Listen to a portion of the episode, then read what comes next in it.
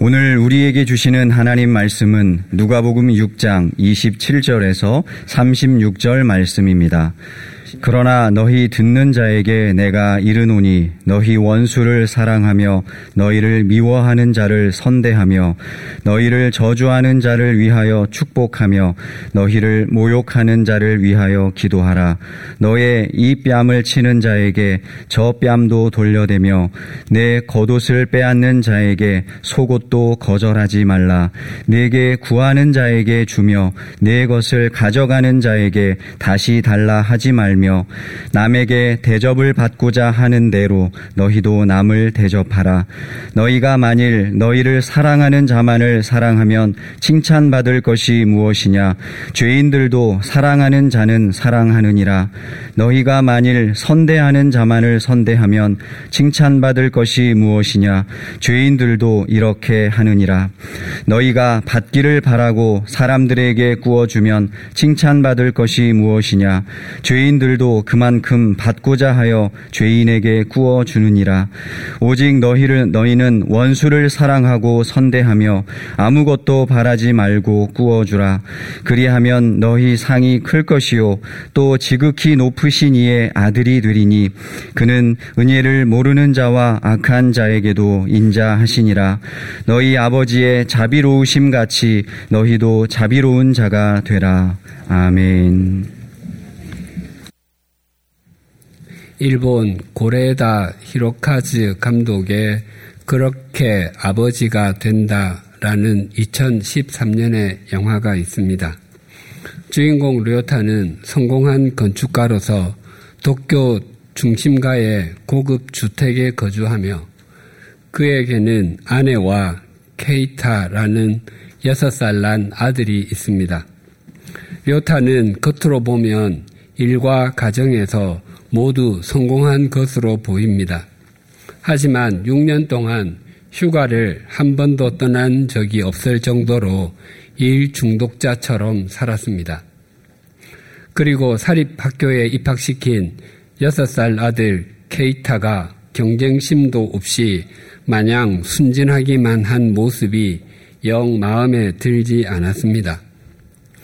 그러던 어느 날 저녁 아내가 말하길 아들을 출산한 병원에서 전화가 왔었는데 꼭 만나서 할 얘기가 있다고 했습니다. 그래서 병원을 찾았는데 6년 전에 두 아이가 서로 바뀌었다며 그것은 한 간호사가 자신의 불행한 가정을 비관하여 고의로 바꾼 것이었습니다. DNA 검사를 해보자고 했습니다. 두 아이가 바뀐 것을 확인한 료타는 치밀어 오르는 분노를 참을 수가 없었습니다. 동시에 아들 케이타가 자신을 닮지 않았다고 생각한 것과 자신처럼 총명하지 못한 것이 이해가 되었습니다. 병원 측의 주선으로 두 아이의 부모가 함께 만났습니다. 료타의 친아들의 이름은 류세이였고 그는 작은 도시에서 허름한 전파상을 운영하는 유다이라는 사람의 가정에서 자라고 있었습니다. 두 가정은 정기적으로 만났고 병원 측에서는 두 아들의 장례를 위해 서로 바꿀지 말지를 결정하라고 재촉했습니다. 료타는 직장 상사의 조언을 듣고 유다이 씨에게 두 아들을 저희가 다 키우면 안 되겠습니까? 라고 말했습니다.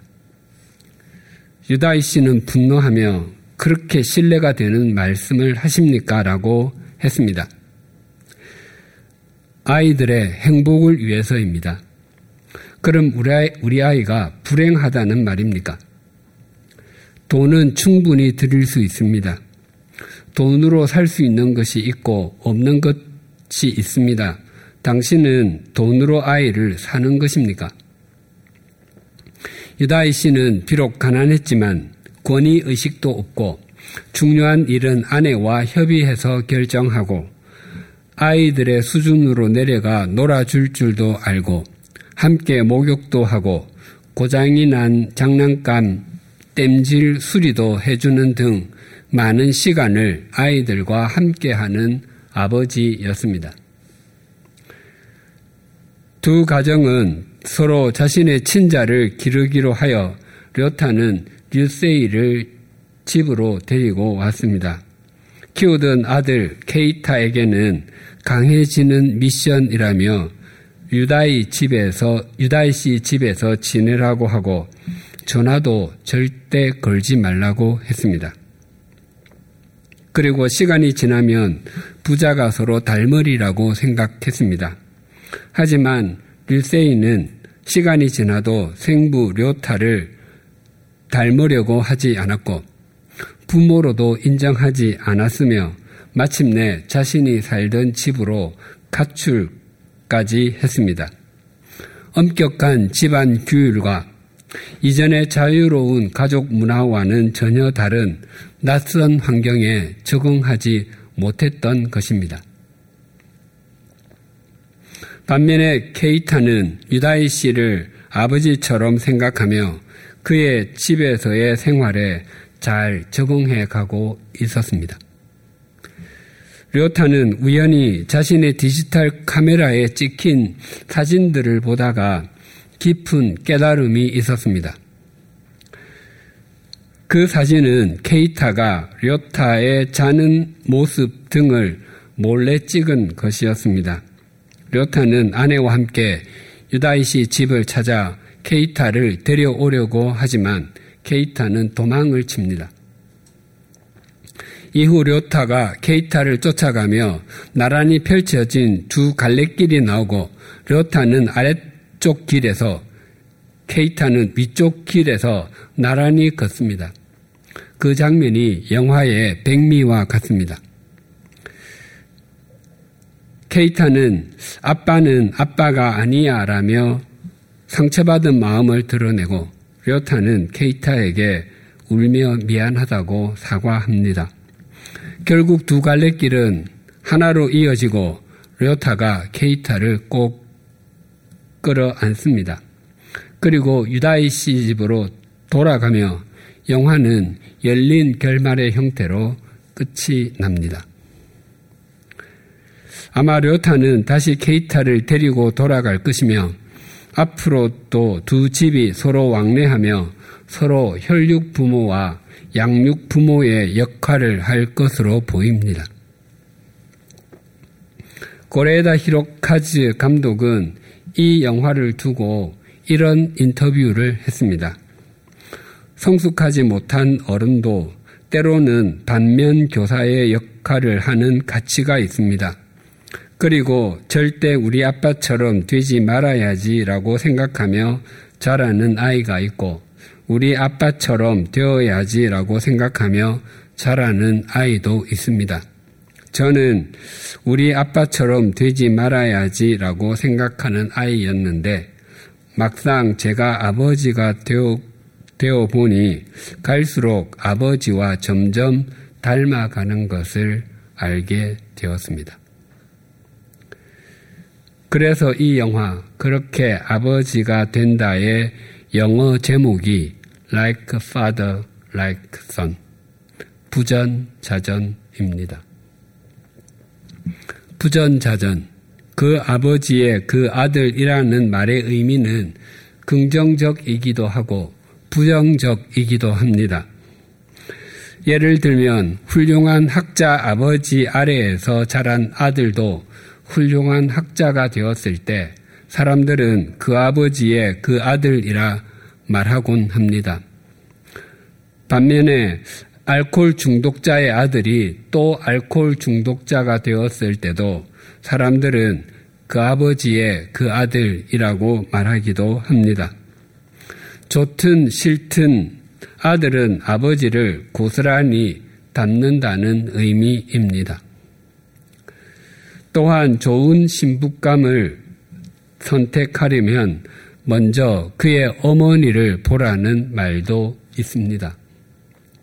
딸은 그 어머니를 닮는 경우가 많다는 의미입니다. 그래서 어머니를 통해서는 그 딸을, 딸을 통해서는 그 어머니를 알게 되곤 합니다. 이처럼 자녀는 부모를 닮기에 자녀를 통해서 그 부모를 엿볼 수 있는 것은 자연스러운 일입니다. 그렇다면 하나님의 자녀인 우리는 하나님이 어떤 분이신지를 보여주는 거울과도 같습니다. 하나님을 아버지라고 고백하는 사람은 하나님을 닮아야 하지 않겠습니까? 하나님의 자녀라고 말하면서도 하나님을 닮으려고 하지 않고 고의로 하나님께 불순종하는 사람은 스스로 하나님을 믿지 않는다고 말하는 것과 같고 하나님의 자녀가 아니라고 증명하는 것과 같습니다. 하나님의 자녀는 하나님을 닮아가려고 몸부림치고 그 성품이 사랑으로 연걸어 갑니다.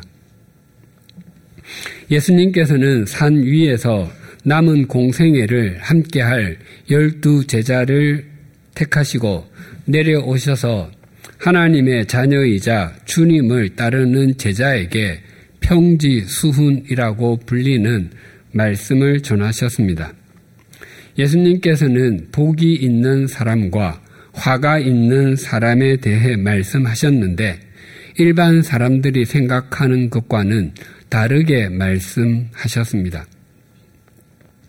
오늘 본문은 하나님의 자녀이자 주님의 제자로 살아가는 우리가 어떤 삶의 태도를 가져야 하는지 또 어떤 존재가 되어야 하는지에 대해서 증거하는데 평지 수훈의 핵심과도 같습니다. 오늘 본문 27절과 28절이 이렇게 증가합니다. 그러나 너희 듣는 자에게 내가 이르노니 너희 원수를 사랑하며 너희를 미워하는 자를 선대하며 너희를 저주하는 자를 위하여 축복하며 너희를 모욕하는 자를 위하여 기도하라.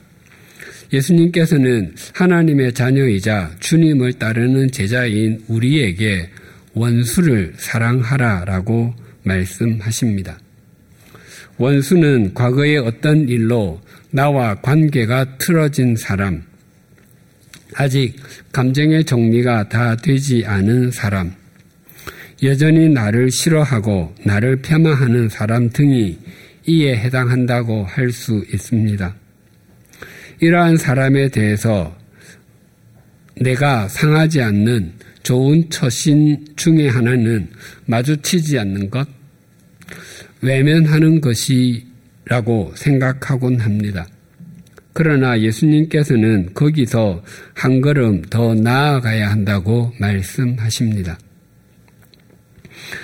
너희 원수를 사랑하라 라는 예수님의 말씀에 우리는 별로 놀라지 않습니다.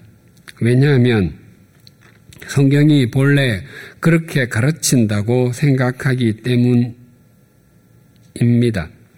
그러나 당시 이 말씀을 들은 제자들은 자신들의 귀를 의심하며 혹시 예수님께서 잘못 말씀하신 것이 아닌가 하고 생각했을 것입니다. 당시까지 그 어떤 랍비도 그렇게 가르친 적이 없었습니다.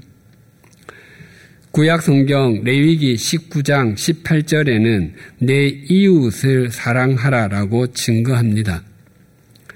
그래서 랍비들은 이 말씀을 해석하면서 이웃은 사랑해야 하지만 원수는 미워해야 한다라고 확대해서 가르쳤습니다.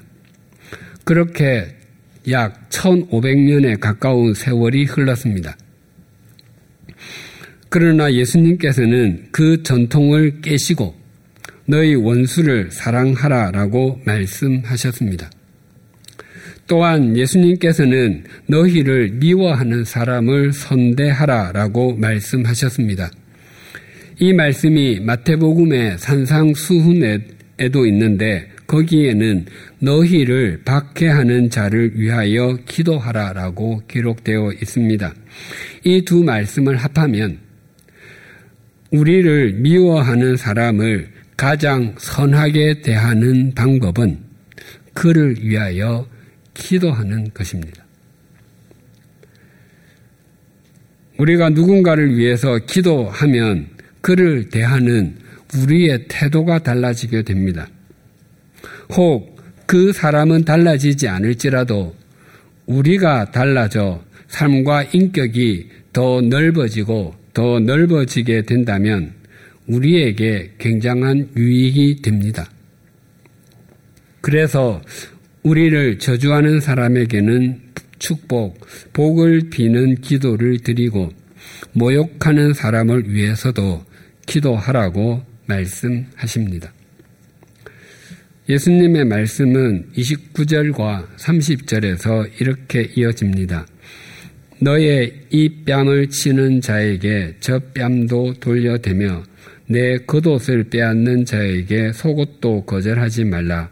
내게 구하는 자에게 주며 내 것을 가져가는 자에게 다시 달라 하지 말며 이 말씀과 같은 의미의 말씀이 산상수훈에도 있습니다. 마태복음 5장 38절에서 42절입니다.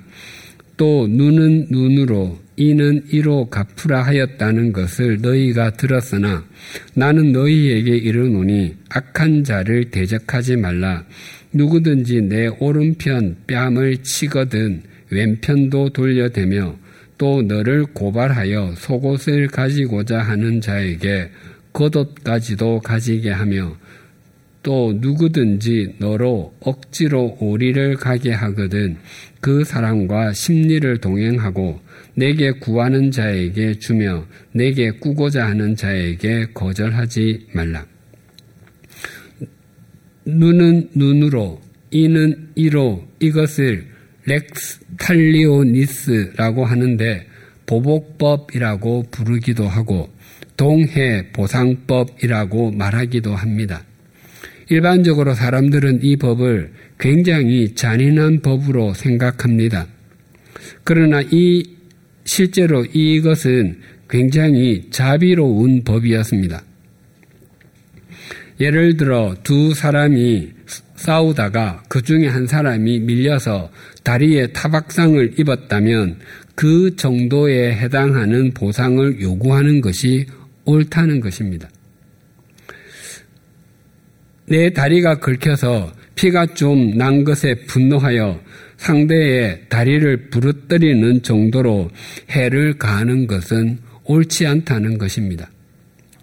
또한 상대가 실수로 내 차를 긁었다면 거기에 해당하는 보상을 요구해야지 상대의 차에 불을 지르거나 상대에게 새 차를 사달라 하는 것은 옳지 않다는 것입니다. 더 나아가서 상대에게 어떤 해를 입히게 되면 너도 그만큼의 해를 당할 것을 각오하라는 것이 이 보복법의 취지였습니다. 만약 싸우다가 상대의 팔을 부러뜨렸다면 너도 그렇게 될 것을 각오하라는 것입니다. 그래서 다시 한 번 더 생각해보고 그것을 자제하라는 것입니다. 그러나 예수님께서는 보복법을 지키는 수준에 머물라고 말씀하지 아니하시고 거기에서 한 걸음 더 나아가라고 말씀하십니다. 이 뺨을 치는 사람에게 저 뺨도 돌려대라고 하십니다. 마태복음에서는 오른뺨을 치는 사람에게 왼편 뺨도 돌려대라고 하십니다. 뺨을 때리는 것은 상대에게 고통을 주려는 목적보다 모욕을 주려는 목적이 더 큽니다. 40여 년 전 제가 중고등학교에 다닐 때만 해도 학교에서 체벌은 일상적이었습니다. 지각하면 오리걸음을 걷게 하거나 토끼띠을 하게 했고 수업을 받는 태도가 불량하면 교실 앞으로 나오게 하여 나무 막대기 같은 것으로 엉덩이를 때리곤 했습니다. 심지어 중간고사와 같은 시험에서 일정한 점수에 미치지 못하는 학생들은 단체로 손바닥이나 엉덩이를 맞기도 했습니다. 그래서 당시에는 나무 막대기나 두껍고 긴 자를 체벌용으로 들고 다니는 교사가 적지 않았습니다. 중학교 1학년 때 뺨을 맞은 기억이 있습니다. 사회를 가르치던 교사가 수업 시간에 들어오면 45분 수업 중에 늘 앞 20분에서 30분은 교과서와는 상관없는 잡다한 이야기를 했습니다. 학기 말이 되었는데 배워야 할 분량의 절반 정도밖에 진도가 나가지 못했습니다. 그런데 그 교사는 열심히 수업했는데 진도가 나가지 못, 많이 나가지 못해서 어떡하지라고 말했습니다. 사실 어이가 없었습니다. 그래서 평소에 말이 없던 제가 이렇게 말했습니다. 선생님, 중요한 것만 빨리 해서 진도를 맞추시는 것이 어떻겠습니까? 그랬더니 앞으로 나오라고 해서 뺨을 때렸습니다. 그것도 여러 차례. 사실 지금 생각해도 왜 맞았는지 이해가 잘 되지 않습니다. 저는 그 교사가 교과서 진도도 다 마치지 못했다는 뒷말을 듣지 않았으면 좋겠다는 의미로 말한 것이었는데 그 교사는 자신이 무시당한 것으로 여겨 기분이 상했던 것으로 생각됩니다. 그때 몹시 수치스러웠던 기억이 있습니다. 뺨을 치다에서 치다의 문자적인 의미는 어떤 도구를 가지고 때리다를 뜻합니다. 즉, 고통과 모욕을 동시에 주려는 의도가 있는 단어입니다. 당시 히브리 사람들은 주로 오른손을 사용했습니다. 그래서 오른손으로 상대방의 오른쪽 뺨을 때린다는 것은 뒤에서 때리거나 손등으로 때리는 것을 의미합니다.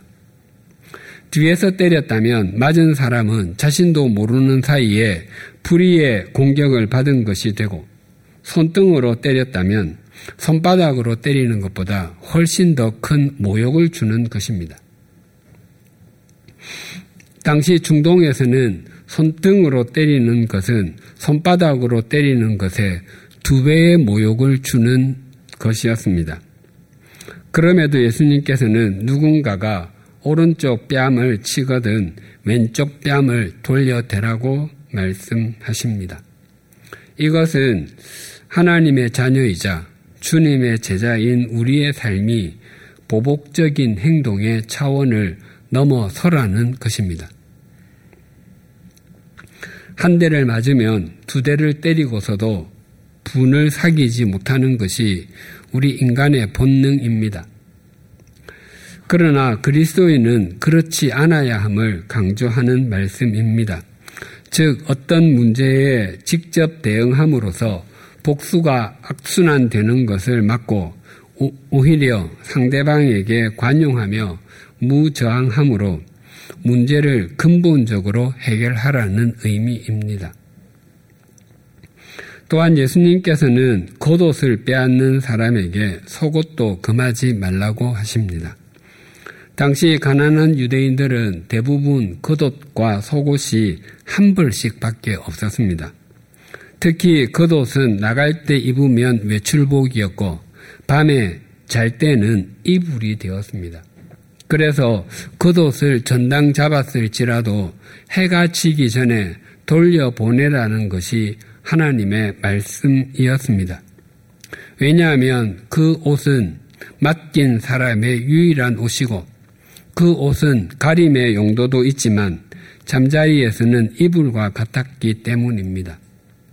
그럼에도 겉옷을 빼앗는 사람에게 속옷까지 주라고 하는 것은 단지 불량배를 만나면 가지고 있는 돈은 물론이고 옷과 신발까지 모두 벗어주라는 의미가 아닙니다. 혹시 예수 믿는 것 때문에 부당한 일을 당하게 되더라도 상대가 그것이 필요했기 때문이라고 생각하고 악으로 악을 갚지 말고 선으로 악을 이기라는 의미입니다. 예수님께서는 이러한 삶의 원리를 한 문장으로 또렷하게 말씀하셨습니다. 31절이 이렇게 증가합니다. 남에게 대접을 받고자 하는 대로 너희도 남을 대접하라. 이 말씀은 황금률이라고 불립니다. 이 말씀이 인생을 살아가는데 가장 중요하고도 근본적인 가치관이라는 이라고 말씀하시는 것입니다. 산상순에는 이것이 율법이요 선지자니라 라는 말씀이 덧붙여 있습니다. 율법과 선지자는 구약 성경 전체를 가리키는 말입니다. 즉, 예수님께서 말씀하신 황금률은 구약 성경에 근거하고 있고 구약 성경의 핵심과 같다고 말씀하시는 것입니다.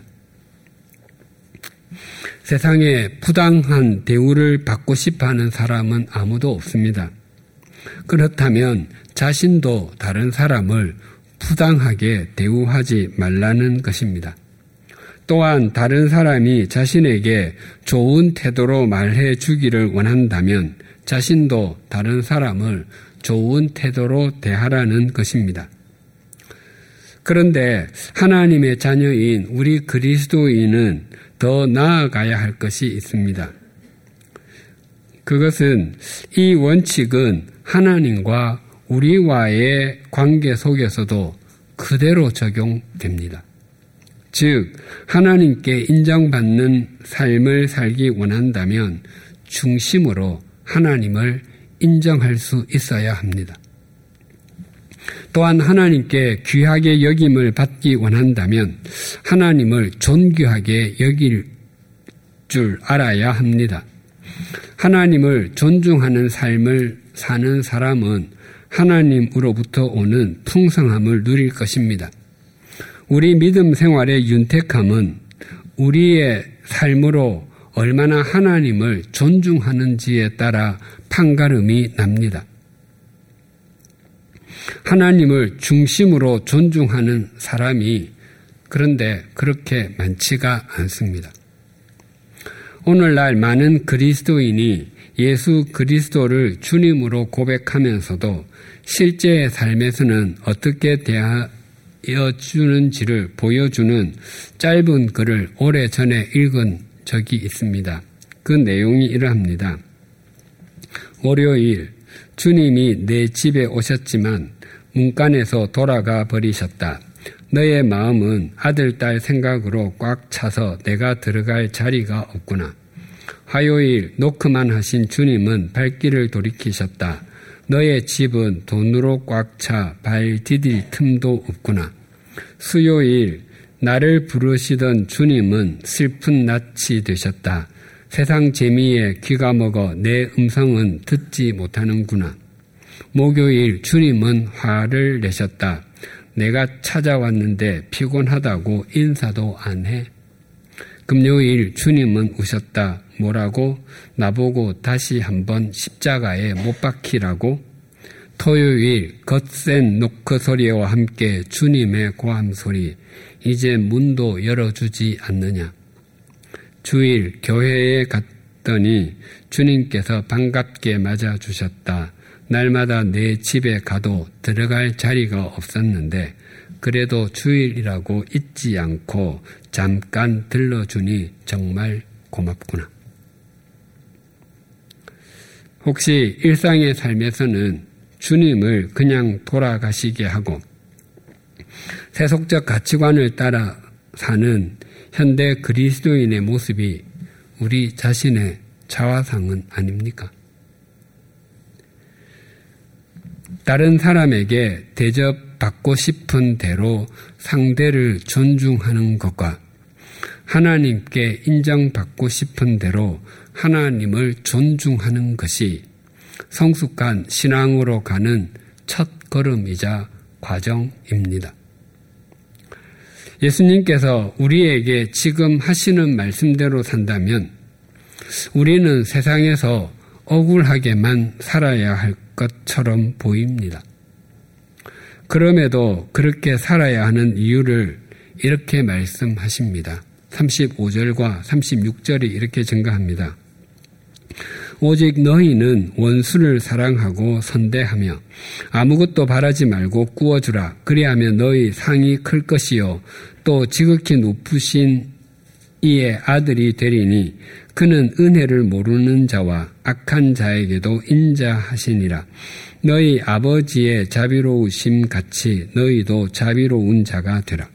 그 이유를 두 가지로 말씀하십니다. 첫째는 그런 삶을 살면 하나님의 나라에서 상이 클 것이기 때문입니다.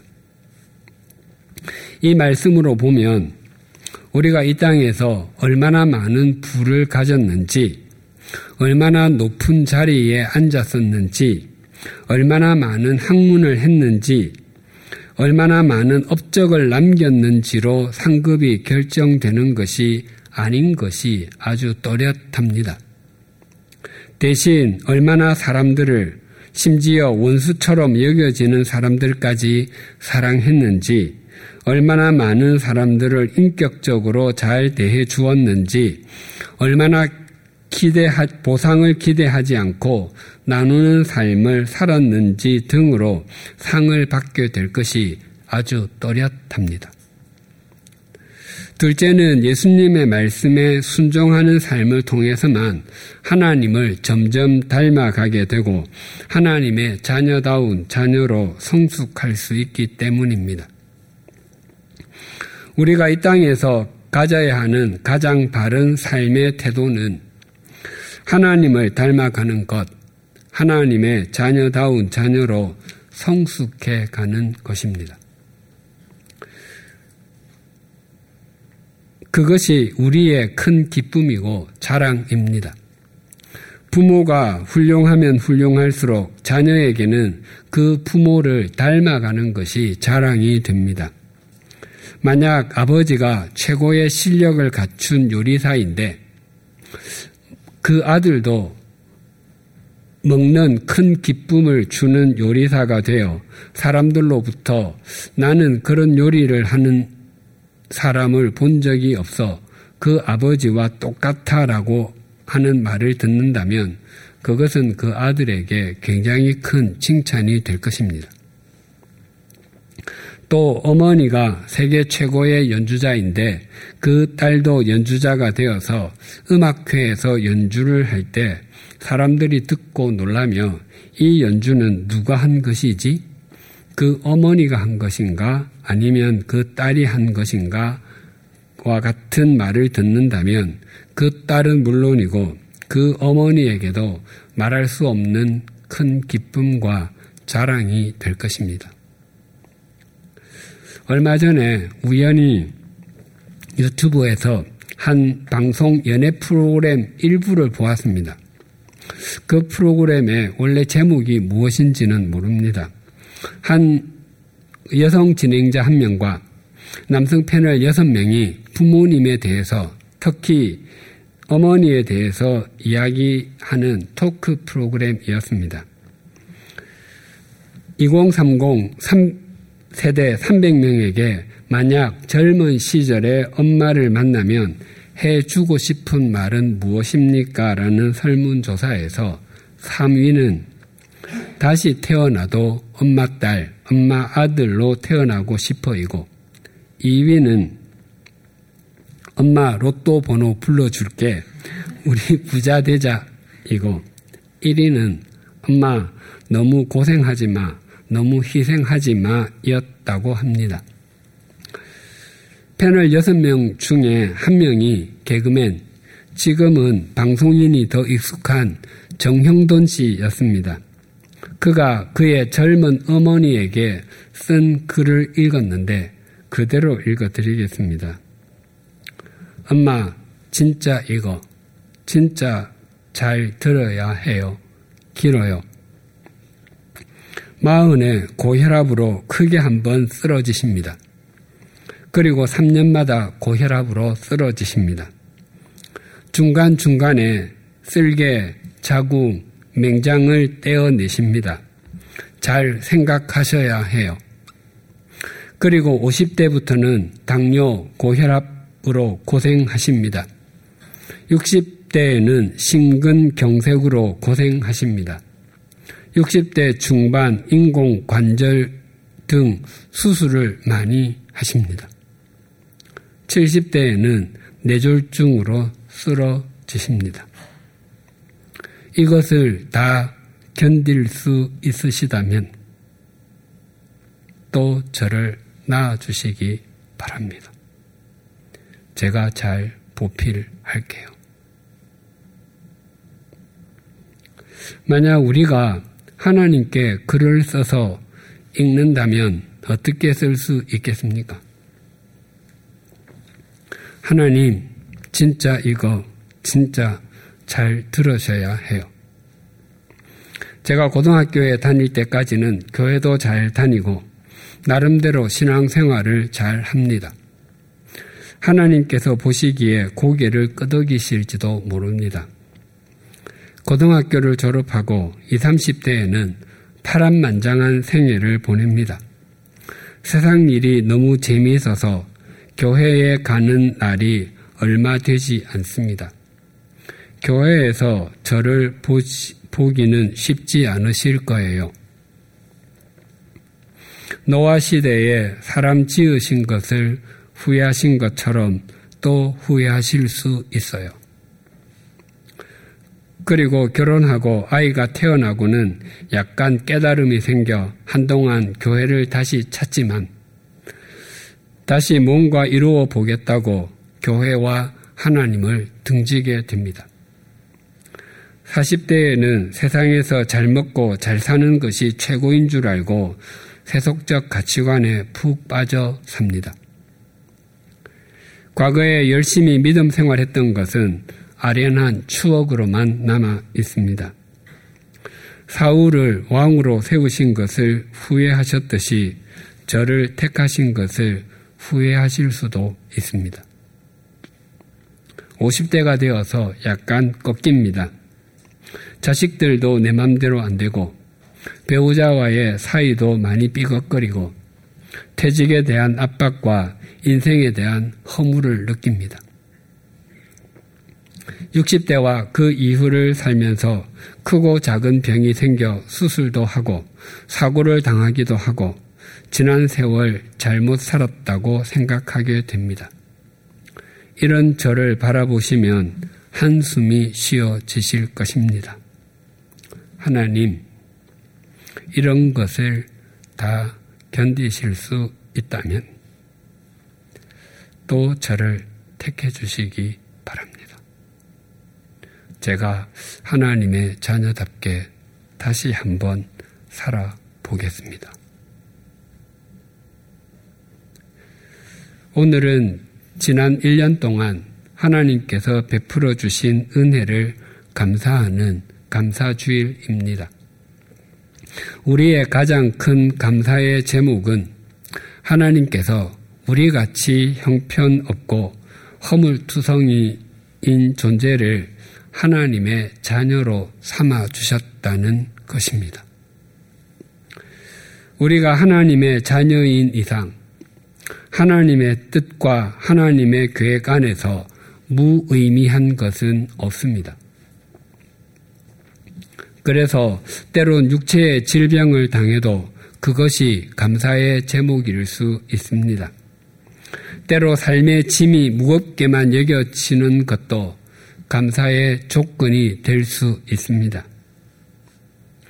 때로 사람들에게 모욕당하는 것 같고 하나뿐인 옷을 빼앗기는 것과 같은 일을 겪고 삶이 눈물의 골짜기를 통과하거나 깊은 터널을 지나는 것 같아도 감사의 조건이 될 수 있습니다. 왜냐하면 하나님께서는 자녀인 우리를 결코 모르지 않으시기 때문이고 그런 과정을 통해서 우리를 빚어가고 계시기 때문입니다. 그래서 눈을 들어 하나님의 자녀다운 삶의 길, 주님의 제자다운 제자로서의 믿음을, 믿음의 길을 걷는 사람에게는 오늘 하루만이 아니라 1년, 12달, 365일, 매일매일이 감사주일로 엮어지게 됩니다. 또한 우리가 하나님께 감사의 삶으로 보답하는 것보다 더 향기로운 감사의 예물은 없습니다. 기도하시겠습니다. 하나님 아버지 형편없고 허물투성이인 우리를 십자가의 보혈로 인해서 하나님의 자녀가 되게 하시고 영원한 생명을 누리게 하시며 주님의 제자로 살아가게 하심을 감사합니다. 또한 우리를 하나님의 자녀다운 자녀, 주님의 제자다운 제자로 살게 하시기 위해서 우리가 어떤 삶을 살아내어야 할지 평지수운의 말씀을 통해 들려주시고 우리와 늘 동행해 주심을 감사합니다. 하, 하지만 우리는 하나님의 자녀가 된 것과 주님께서 동행해 주시는 것보다 하나님께서 주시는 것을 많이 받는 사람이 되는 것을 더 좋아하는 존재인 것을 고백합니다. 그럼에도 우리를 외면하시거나 포기하지 않으시고 하나님의 말씀으로 우리를 가꾸어 주시고 성숙하게 빚어가 주심을 감사합니다. 때때로 우리의 삶의 자리가 다른 사람을 품을 수 없고 우리가 쥐었던 것을 놓아야 하고 계획이 무산되고 이루었다고 여겼던 것이 무너지는 것과 같은 상황을 통과할지라도 우리가 하나님의 자녀인 이상 또한 하나님께서 우리를 인도해 가시는 이상 합력해서 선을 이루실 하나님을 바라보고 감사하게 하여 주시옵소서.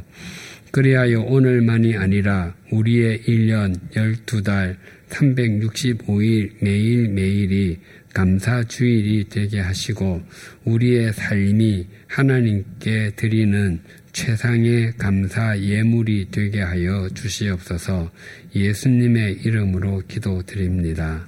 아멘.